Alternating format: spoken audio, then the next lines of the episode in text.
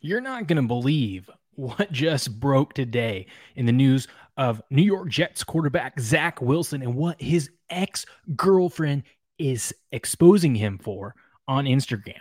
Let's dive into this because she is claiming some crazy things out there about this good old Mormon boy.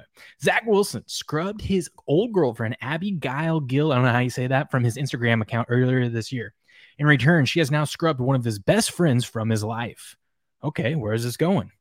Gile's now dating his former best friend and BYU roommate, Washington Commanders wide receiver Dax Milne, Milne, however you say that. Okay. Fans immediately took to her Instagram and blasted her on her la- latest picture.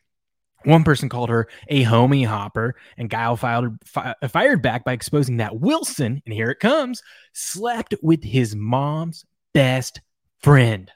what? Okay, okay. Right here. This is where it is.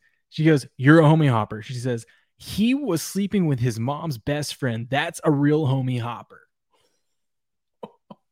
I mean, hey, do what you got to do. Congrats, Zach. But uh, you know, this good old BYU Mormon boy isn't uh as as uh good and and and and a nice boy as everyone is thinking. And of course, of course, with the, this big news breaking, let's jump over to Big Cat and look at some tweets.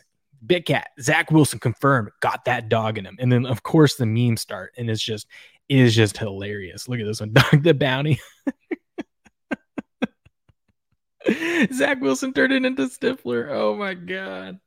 But hey, I mean, it's crazy. Ex girlfriends, man, they'll get you. They'll get you. Got to be careful what you do. So, uh, what do you guys think of this? Uh, oh, let's get this down from there.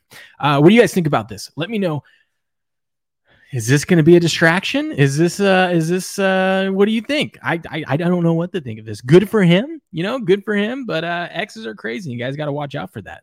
so let me know what you think in the comments below and I'll chat with you guys later.